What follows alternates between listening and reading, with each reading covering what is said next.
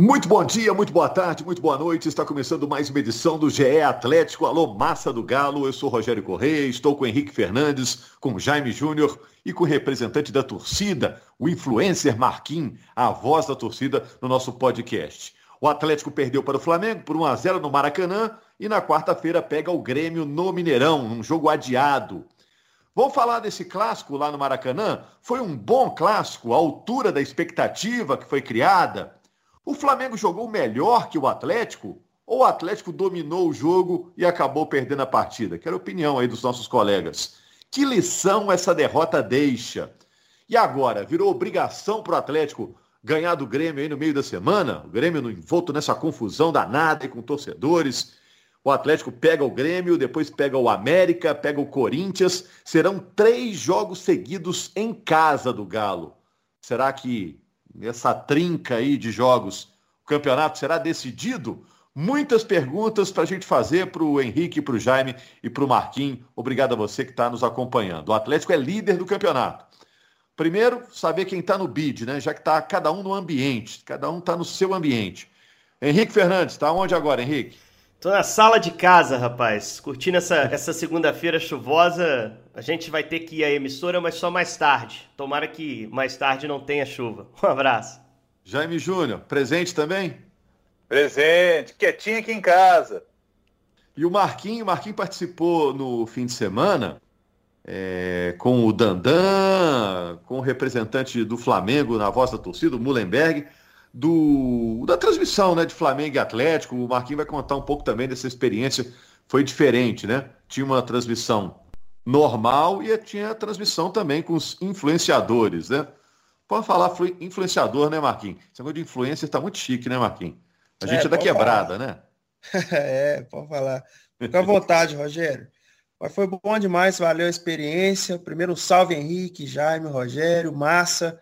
Sim, é claro que queria ter zoado mais o flamenguista, né? Zoei ele, mas chegou um momento ali que já comecei a ficar apreensivo, o Galo não saiu com a vitória, mas foi bom demais poder, poder ter essa experiência, estar lá com o com o pessoal.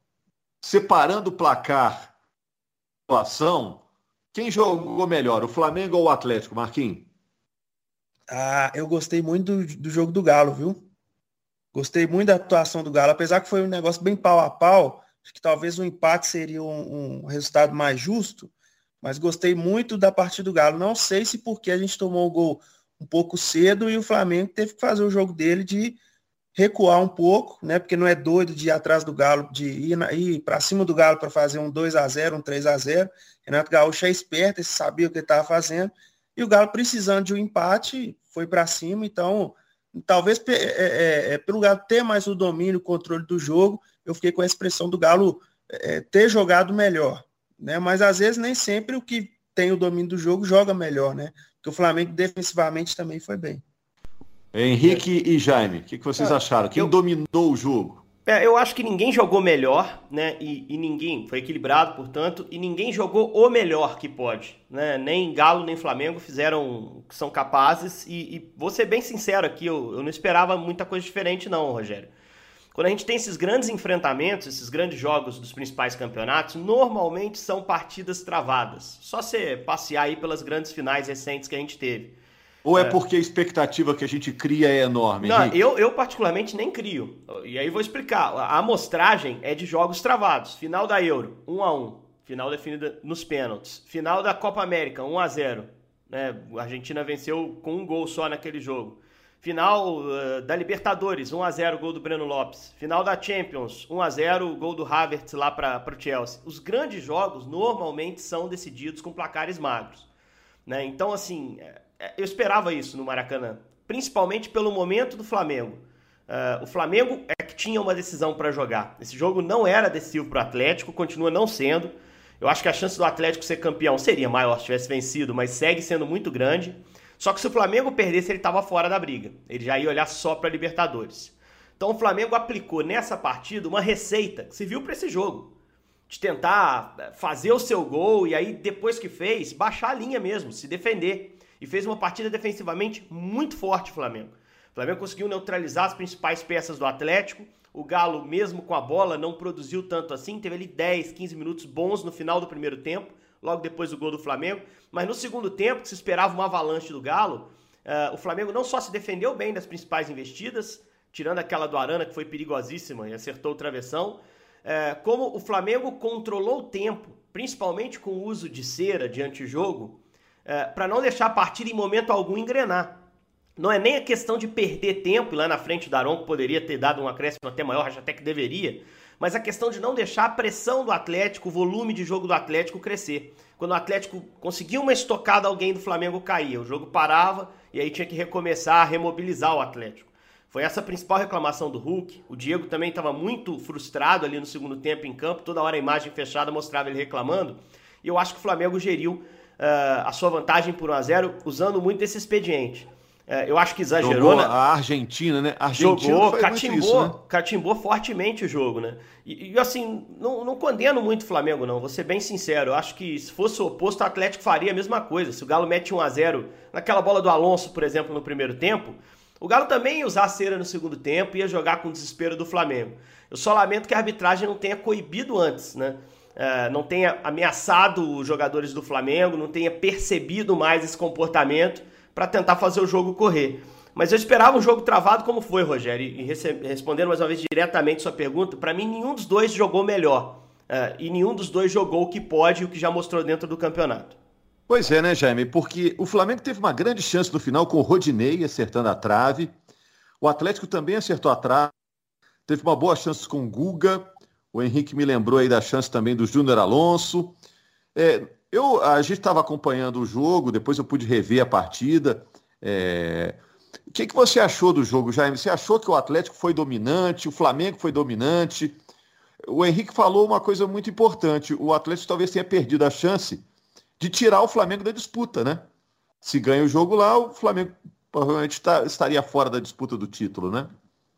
É, essa é a decepção que fica para o torcedor do Atlético, porque o torcedor do Galo sabia que uma vitória ela encaminharia muito o título, o empate deixaria o Galo também numa situação boa, e essa derrota é, deixa aquela situação um pouco mais apreensiva em o torcedor do Atlético saiba que a vantagem ainda é grande. Tudo bem que o Flamengo tem dois jogos a menos, mas precisa vencê-los para que essa diferença caia de 10 para 4 pontos. Né?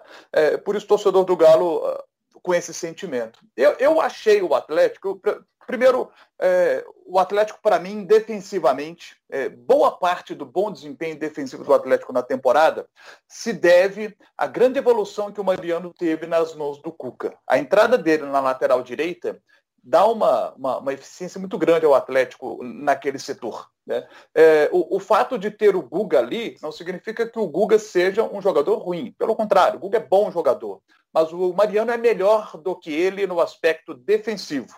E aí o Renato Gaúcho que fez? Botou o Michael ali para jogar em cima do Guga.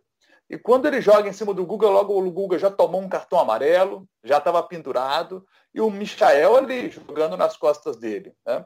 O, o, o, o Arana também merecia, temos que ser justos, merecia ter tomado um cartão amarelo, mas o Daronco usou o mesmo critério depois quando o Jair fez uma falta também. Então aí ficou empatado em termos de critério. Aliás, o Daronco, para mim, é, é, de uma forma geral, ele conduz bem a partida, é um jogo difícil. É, o que disse o, o, Hulk, é, ele poderia ter realmente coibido mais a cera do Flamengo. É, mas, assim, de uma forma geral, acho que o Daronco conduziu bem o jogo. É, e, e, o Atlético deu azar, né? Porque você tem ali numa falha de marcação, o Atlético conseguindo controlar bem o jogo. O Flamengo, passava ali da marcação, o Galo fazia ali uma faltinha, como o Guga fez, merecia lá e mereceu tomar o amarelo que tomou. Mas aí na falha que teve, né, o Flamengo aproveitou bem, fez 1 a 0 e segundo tempo as mexidas do Cuca, o Cuca que sempre mexe tão bem no time, né? Dessa vez as mexidas dele não surtiram o efeito esperado. E o Galo acabou perdendo esse jogo. Né? Mas assim, o Galo ganhou no Mineirão, Flamengo ganhou no Maracanã, totalmente resultados totalmente normais para essa disputa de Brasileirão entre os dois candidatos ao título. Não são esses jogos que vão definir o campeonato. É o campeonato que vai ser definido nesses jogos que o Galo vai ter em casa, por exemplo, essa sequência de três jogos, né?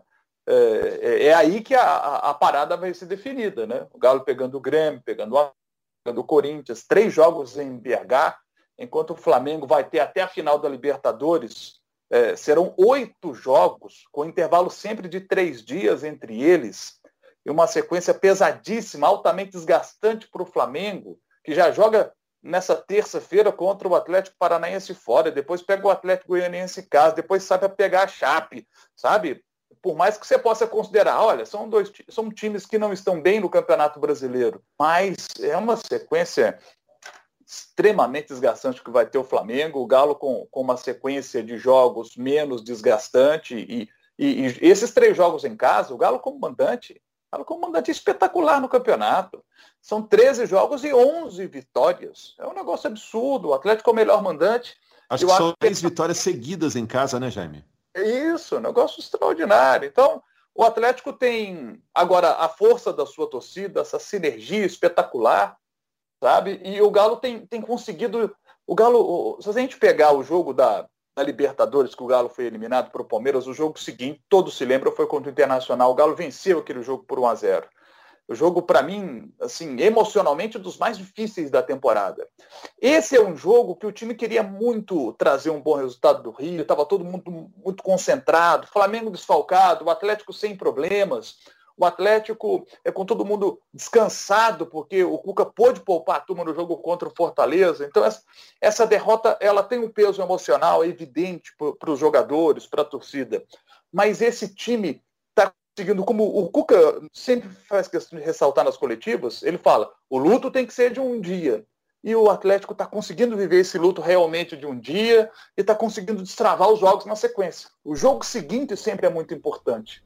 Se o Galo ganha do Grêmio, para a questão emocional é importante, para a manutenção da vantagem é importante, porque se o Flamengo ganha do Atlético Paranaense, a vantagem cai para sete pontos. E se o Atlético não ganha do Grêmio, se perde para o Grêmio, ela fica em sete, na sexta o Flamengo já joga de novo. É. E aí se ganha, ela cai para quatro. O Flamengo ainda aí... tá contra a parede, né? É bom lembrar. O Flamengo ele, ele tá vivo no campeonato, mas ainda tá super pressionado, né? Um tropeço dele, né, Jaime? Já era. É, vamos, é. vamos explicar, né, gente? O Atlético tem 59 pontos. O Palmeiras tem dois, sete pontos a menos. Mas o Palmeiras já fez um jogo a mais que o Atlético, né? Isso. O Flamengo tem 49, ou seja, 10 pontos a menos que o Atlético. Só que aí a situação é o contrário. O Flamengo está devendo dois jogos em relação ao Atlético. Né? É, tem um jogo difícil agora, o Flamengo contra o Atlético Paranaense. Lá em Curitiba tem o Goianiense, depois tem a Chapecoense. Enfim, e tem essa sequência que o Atlético tem em casa, né? De, de três jogos em acho que essas duas semanas vão dar uma clareada em relação ao futuro do campeonato, né? É, sim, é. desses três do Atlético aí, claro, tem duas camisas pesadas, Grêmio e Corinthians, mas acho o América o jogo mais difícil. Claro, a gente vai falar na hora certa dele, depois do jogo de quarta. Só queria fazer, quebrar o protocolo aqui, é Rogério. Por, até porque, né, Henrique, hum. você lembrou que as campanhas de Atlético e América no retorno são bem parecidas, né? Desempenhos é. parecidos. O, o torcedor Galo... às vezes não fica ligado nisso, mas são campanhas bem parecidas né? no retorno. É, o Galo... vice-líder. É, o Galo tem 20 pontos conquistados no segundo turno, o América tem 19. Então estão muito próximos. Vai, vai valer a liderança do segundo turno, que é, é simbólica. Só quebrar o protocolo aqui, fazer uma pergunta para o Marquinhos, ô, ô, Rogério. Fica à vontade. A gente, a tem gente... protocolo aqui não. não, você é o nosso âncora. Mas o, a gente estava acompanhando o jogo do América, né, logo depois do Atlético, então a gente não conseguiu ver ali o segundo tempo com, com tanta atenção. Depois é que eu fui assistir o jogo, então eu vi alguns comentários do jogo antes de ter assistido o segundo tempo. E... Eu vi gravado depois. Pois é, eu também, segunda etapa, né? O primeiro tempo eu consegui ver com atenção, é, ao vivo. Mas eu, eu, percebi em rede social uma crítica muito grande às mexidas do Cuca, principalmente vindo é, de torcedores. Queria perguntar ao Marquinhos o que, que ele acha é, das mexidas, como ele viu aquelas alterações no segundo tempo. É, se ele acha que, que, são justas essas críticas, Marquinhos. Te, te irritou o trabalho do, do treinador no segundo tempo? Você acha que ele mexeu mal? mexeu mal, como já me citou, mexeu mal nesse jogo, mas não é para crucificar, não é aquele, nossa senhora, tira esse treinador daí, porque tem gente que já está esperando uma brechinha ali, já está na espreita, é, que na verdade já não gosta ali do Cuca, tem aquele pezinho atrás, e numa oportunidade dessa vai pegar para Cristo, né, como se diz.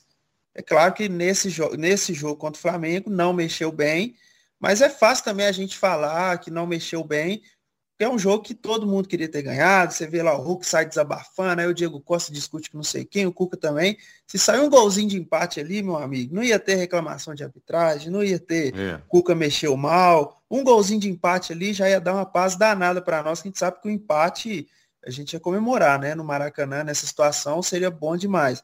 Então, Mas assim, não tira mim, nenhuma lição mal... desse jogo, Marquinhos? Tira alguma lição dessa derrota? Ah, eu acho que tira a lição de, de ter mais paciência justamente nessas mexidas, assim. Eu acho que é, é, o fato de ter colocado ali o Diego Costa no lugar do Guga para puxar o Zaratio e depois colocar o Mariano no lugar do Zaratio, depois já entrar com o, com o Savarino, Keno, não, com o Savarino, e mais quem que ele entrou? Vargas. Vargas. Savarino, Vargas de uma vez, eu não, não achei. Eu achei meio é, não é precipitada, é quando você toma uma, uma, atitude assim, naquele flash que vem na cabeça, parece que não foi tão planejada assim, parece que não foi tão pensada, né? Fica aquela impressão então, assim que, ele, ele olhou pro banco, tinha os caras lá e falou, não é... posso morrer com esses caras no banco, vamos jogar esses caras é. pro jogo, né? Meio que aleatoriamente. É, a impressão, tipo assim, vamos lá, vamos lá ver o que que dá, aí coloca o Natan, aí quando coloca o Natan, já tem a impressão que é tipo assim, né? Vou queimar o Agora deu ruim. Vamos por tudo ou nada. Não, é. eu, eu é, fiquei... Agora a FIFA, a FIFA determinou, né? Autorizou que que é aquela coisa que era provisória, né? Substituir cinco jogadores, agora fica meio definitivo aí, né? É, é, é até ruim pra gente, né, Jaime? Narrador, né? Trocar metade do time pra gente que tá narrando é ruim. De vez em quando sobre você tem essa, que, essa sequência decorar mais gente. Aí, sobre a sequência do Galo que você estava comentando, o Galo pega, tem esses jogos todos em casa esse mês e os jogos fora contra Atlético Paranaense e Palmeiras são, assim, teoricamente os mais difíceis, só que em semana de decisão deles, né? Então provavelmente é. pega um time misto, reserva, é, é, sei lá. Então, assim, tem que fazer muito esforço para não ganhar, viu, Galo? Muito esforço, mas muito mesmo. É, o Palmeiras eu já não sei, né? Se vem com o time todo reserva, né? Porque, bom, tá, tá reagindo no campeonato, né? Se o Galo tropeçar agora a curto prazo, o Palmeiras volta pro campeonato, assim, volta a olhar para a competição com a possibilidade de de beliscar lá na frente. Eu não acredito. Eu acho que o Atlético vai manter a sua, a sua pegada forte. É uma tendência. Só sobre as mexidas, assim, depois o, o Cuca explicou nessas mexidas, né? Por que, que ele fez as alterações. O Guga tinha que sair, estava pendurado, o Michael ia tirar ele do jogo. Não estava conseguindo é, se impor ali contra o, rápido atacante do Flamengo que decidiu o jogo, né? E aí ele tentou o Zaratio porque ele pensou, poxa, eu perdendo o jogo, tenho o Diego preparado para entrar na partida, de repente se eu fizesse ajuste e o Zaratio segurar na lateral, eu faço uma mexida diferente do que se planejava. Aí ele passou a jogar com dois atacantes, mas o Flamengo encaixou muito bem no time nesse momento. Aí ele teve que fazer as outras mexidas. Me incomodou um pouquinho ele ter tirado o Nacho. Acho que o Nacho não estava mal no jogo, mas eu entendi Tava o que ele bem queria. Demais. Eu entendi o que ele queria depois. Na coletiva, ele, falou que ele queria abrir o campo, né? Ele, ele perdeu o Keno, machucado, provavelmente não tiraria o Keno naquele momento. Aí entrou com o Vargas aberto de um lado e o Savarino do outro. Então, assim, as ideias do Cuca eram boas para as mexidas. A última é que foi meio aleatória, assim, o Natan ali no Alan não tinha muito sentido. Né? Foi uma mexida mais para queimar a última possibilidade. Mas eu, eu, eu, discordo assim, das críticas de forma geral. Acho que o Cuca fez as mexidas que ele podia fazer com o banco forte que tinha. É, talvez ele pudesse ter tirado o Alan, botado o Nath como segundo homem, porque perder de 1 ou 2 a 0 para o Flamengo tanto faria, né? Ele poderia abrir o time de uma forma mais qualificada, com mais jogadores técnicos que decidem do meio para frente mas eu não acho que o Cuca tenha tido um impacto muito grande na, nessa derrota, né? E só para falar do lance do gol do Flamengo, Rogério, para a gente fechar essa amarração do jogo, é, o Atlético ele alternou dentro do jogo a sua forma de marcar. Eu imaginava o Galo talvez até com três zagueiros de saída no jogo, né? Aquele 3-5-2, chamando o Flamengo para jogar no erro. O Atlético não fez isso. Né, de cara no jogo. O Atlético tentou reter a bola em alguns momentos e tentou pressionar um pouco mais a saída do Flamengo. E, e aí que, que para mim aconteceu o erro do gol do Flamengo, porque o Atlético solta três caras para pressionar na frente, é, não consegue a roubada, o Flamengo tenta sair pela direita, retorna, o Arão afunda no meio da zaga, e aí ficam três do Flamengo contra três de frente do Atlético. Aí o jogador do Atlético tem que ter a leitura de que essa bola vai sair dali de trás, porque o Flamengo já tem uma igualdade numérica, ficou mais difícil roubar. Quando o Arão tem espaço, o Galo começa a correr para trás, mas não corre para trás encaixando as marcações. O Cuca faz um, uma marcação normalmente no time dele, aplica a marcação que a gente chama de encaixe individual. O encaixe individual, para quem tem dúvida, nada mais é do que o cada um pega um da pelada. Sabe? Você pega o cara que está ali no seu setor mais próximo e acompanha até o fim da jogada. E isso aconteceu no momento do lançamento do Arão. Você observa o Isla recebendo, você se pergunta: cadê o Arana? Não é o Arana que tem que estar tá ali? O problema é o seguinte: o Flamengo nesse jogo não tinha o meio armador. Então o Renato pediu para o Everton Ribeiro sair da direita para dentro mais vezes. Ele normalmente ficava ali abertinho na direita, ele vinha para dentro para ser essa peça de articulação por dentro. E quando ele faz isso, o Arana o acompanha. Está encaixado nele. E o Keno demora a perceber que o Isla já espetou nas costas dele, que o Arão está livre para lançar. Então o Keno não acompanha, o Nath fica sozinho sem marcar ninguém no meio, também poderia ter feito essa compensação. Ninguém faz, né? Aí a bola chega rápida no Isla, o Isla coloca rápido na área e aí cai na cabeça do cara de maior impulsão, talvez do Campeonato Brasileiro. Bruno Henrique, primeiro que não é baixo, Bruno Henrique é alto. Né? Depois que ele tem uma impulsão gigante, ele Isso. sabia onde essa bola iria. E ele não precisaria definir a jogada, não precisaria dominar a bola, ele só precisaria tocar nela, porque já tinham dois atacantes do Flamengo fechando. Então, uma jogada construída no momento que o Atlético demorou um pouquinho a trocar a marcação. E jogo assim, Rogério, é detalhe. É um lance que o time dá bobeira, o adversário constrói a, a oportunidade e mata o jogo. Infelizmente, foi o adversário que matou o Galo nessa. É, e o Michael, que está encantado, né? Atacante do Flamengo, ele também foi muito feliz. Ele domina com um pé e bate com o outro muito rápido, né? O goleiro teve pouco tempo para reagir. Agora, ô Jaime, Falando rapidinho aí do jogo contra o Grêmio, né? A gente está quase estourando o tempo aqui. É, virou obrigação para o Atlético ganhar do Grêmio? Agora é obrigação, até pela crise enorme que o Grêmio está vivendo? Ó, jogo contra equipes assim como o Grêmio, uma grande camisa, vivendo uma grande crise, penúltimo colocado do campeonato, sempre muito difícil. Como seria muito difícil o jogo contra o Santos, que também naquele momento né, é, é, seria um jogo muito complicado pela fase do Santos, o Galo destravou e venceu bem. Tem de ganhar do Grêmio, Rogério, porque o aspecto emocional para mim é muito importante para esse mês de novembro. Porque é, se o Atlético chega no jogo contra o América com apenas quatro pontos de vantagem para o Flamengo, e aí nesse caso, para acontecer isso, o Atlético tem que perder para o Grêmio e o Flamengo ganhar do Atlético Paranaense na terça e do Goianiense na sexta, significa chegar no domingo com a vantagem que era de 10 caindo para 4 pontos. Isso mexe muito com o emocional, sabe? Com a confiança do time, da torcida, sabe? E é um jogo dificílimo contra o América no domingo. Então, esse jogo contra o Grêmio, para essa reta final de campeonato, ele tem um peso enorme. Aliás, essa semana ela tem um peso enorme. É, Grêmio e América, se o Atlético consegue confirmar a sua força jogando em Belo Horizonte e vence os dois jogos, e, e aí se ainda conta né, com um tropeço do Flamengo, a questão emocional para o Atlético ela se torna muito favorável para a sequência. Ó, Ô Jaime, vai até lembrar que o Atlético já deu uma resposta parecida naquela partida contra o Inter, né? O Atlético vinha de eliminação na Libertadores, precisava ganhar o Inter para dizer, ó, continuamos grandões aqui, né? E o Atlético fez isso, né? Agora tem que fazer de novo, né? É, e, e quer ver um detalhe? O Atlético tem 70% de aproveitamento no campeonato. Faltam 10 jogos. Se mantiver este aproveitamento, conquistaria 7 vitórias nesses 10 jogos que lhe restam. 21 pontos. Bateria 80 pontos ao final do campeonato. E obrigaria o Flamengo a ter que vencer 10 dos seus 12 jogos que lhe restam e empatar mais dois para fazer 81 e ser campeão. É, agora, vamos imaginar o Atlético caindo de produção nessa reta final, não tendo 70% de aproveitamento nessa reta final, o que é o aproveitamento hoje. O Atlético dos 10 jogos finais ganhando apenas 5. Ele terminaria o campeonato com 74 pontos.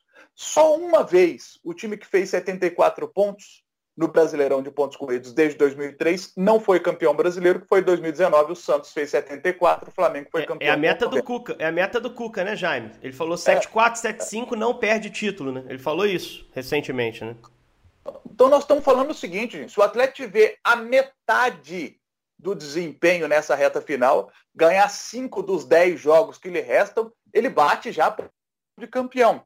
E agora, se isso acontecer, se o Atlético eh, tiver essa queda e ganhar 50% dos jogos, ainda assim obrigaria o Flamengo, nos 12 jogos que lhe restam, vencer oito, empatar dois, podendo ainda perder duas partidas. Essa seria a campanha do Flamengo para ser campeão, com o Galo caindo de produção, vencendo só vencendo cinco, perdendo cinco, o Flamengo teria que ganhar oito e empatar dois jogos nos 12 que lhe restam, tendo uma decisão de Libertadores no meio do caminho, no fim deste mês de novembro. Enquanto o Atlético só vai pensar em decisão da Copa do Brasil quando o Brasileirão terminar.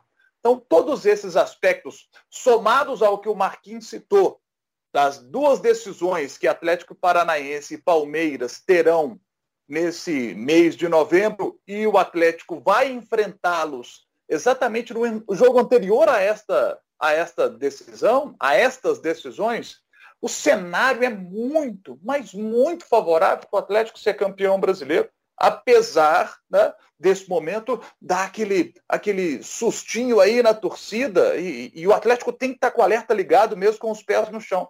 Por isso eu acho que essa semana ela é fundamental, ela é super decisiva. E, o, e essa reta final é aquela que igual, a gente vai pegar o Grêmio, depois o América. O Grêmio que está na zona de rebaixamento, qualquer jogo para ele agora pode ser o jogo da virada de chave, né? Então vão vir na raça, vão vir tentando, né, no, no bumba meu boi, como se diz, de qualquer jeito tentar ganhar do Galo e contra o América, um time que está em ascensão. Então, o time que está lá em cima, que está lá embaixo, vai ser difícil do mesmo jeito. Aí que estava a importância dessa vitória direta contra o Flamengo. Não veio, mas tomara que o Galo esteja fazendo isso aí para deixar tudo mais emocionante, que está muito próximo e não pode nem sonhar em escapar esse título. E esse, esse, esses erros de sábado, essas críticas, né? São coisas que tem que ficar, e acho que até ficaram, né? A torcida já comprou ingresso, já vai lotar lá é, é na quarta-feira para variar. Então, assim, são erros e críticas para ficar para essa partida. Né? Ó, o Cuca deu mole, vai, o Guga na marcação, não sei o que, o Natan Silva perdeu. Então, assim, coisas que ficam ali, não tem nada assim de tão grande. Ah, o Hulk que deu uma, uma, uma baixada ali no ritmo, não sei o que aconteceu, ficou mais nervoso. Então, assim, são gente são pessoas que, que, que é o caso do Cuca, por exemplo, do, do Hulk, principalmente, e que essas críticas, normais você, você criticar é, diante do que aconteceu no jogo, né? A gente está aqui para isso, torcedor, é, a gente tá ali com a emoção a flor da pele, vai criticar mesmo normal, mas que fique para esse jogo que quarta-feira a gente já apoia, a coisa já vire para nós e recebam só elogios. Já na despedida aqui, eh, Marquinhos, como é que foi a repercussão lá da live com o Dandan e os influenciadores durante o jogo? Vocês acompanharam o jogo, né? Foram comentando ao mesmo tempo os dois influenciadores do Flamengo e do Atlético. Como é que repercutiu? Tá famoso, Marquinhos, no Brasil inteiro agora? ah, boa demais, né, Rogério? Sempre bom, né? Não tem como a repercussão não ser boa, tanto que essa galera aí, live no GE, olha pra você ver, quem diria, hein? Neves no topo, Neves venceu. Quantos seguidores agora, Marquinhos? Ah, chegando no 200 mil já, né? Que isso, gente. brincadeira, brincadeira. Mas o pessoal acompanha, o pessoal gosta, né? E, assim, se o Galo tivesse ganhado, seria melhor ainda, né, Rogério? Que é que é jogo apreensivo, o pessoal fica meio assim ainda.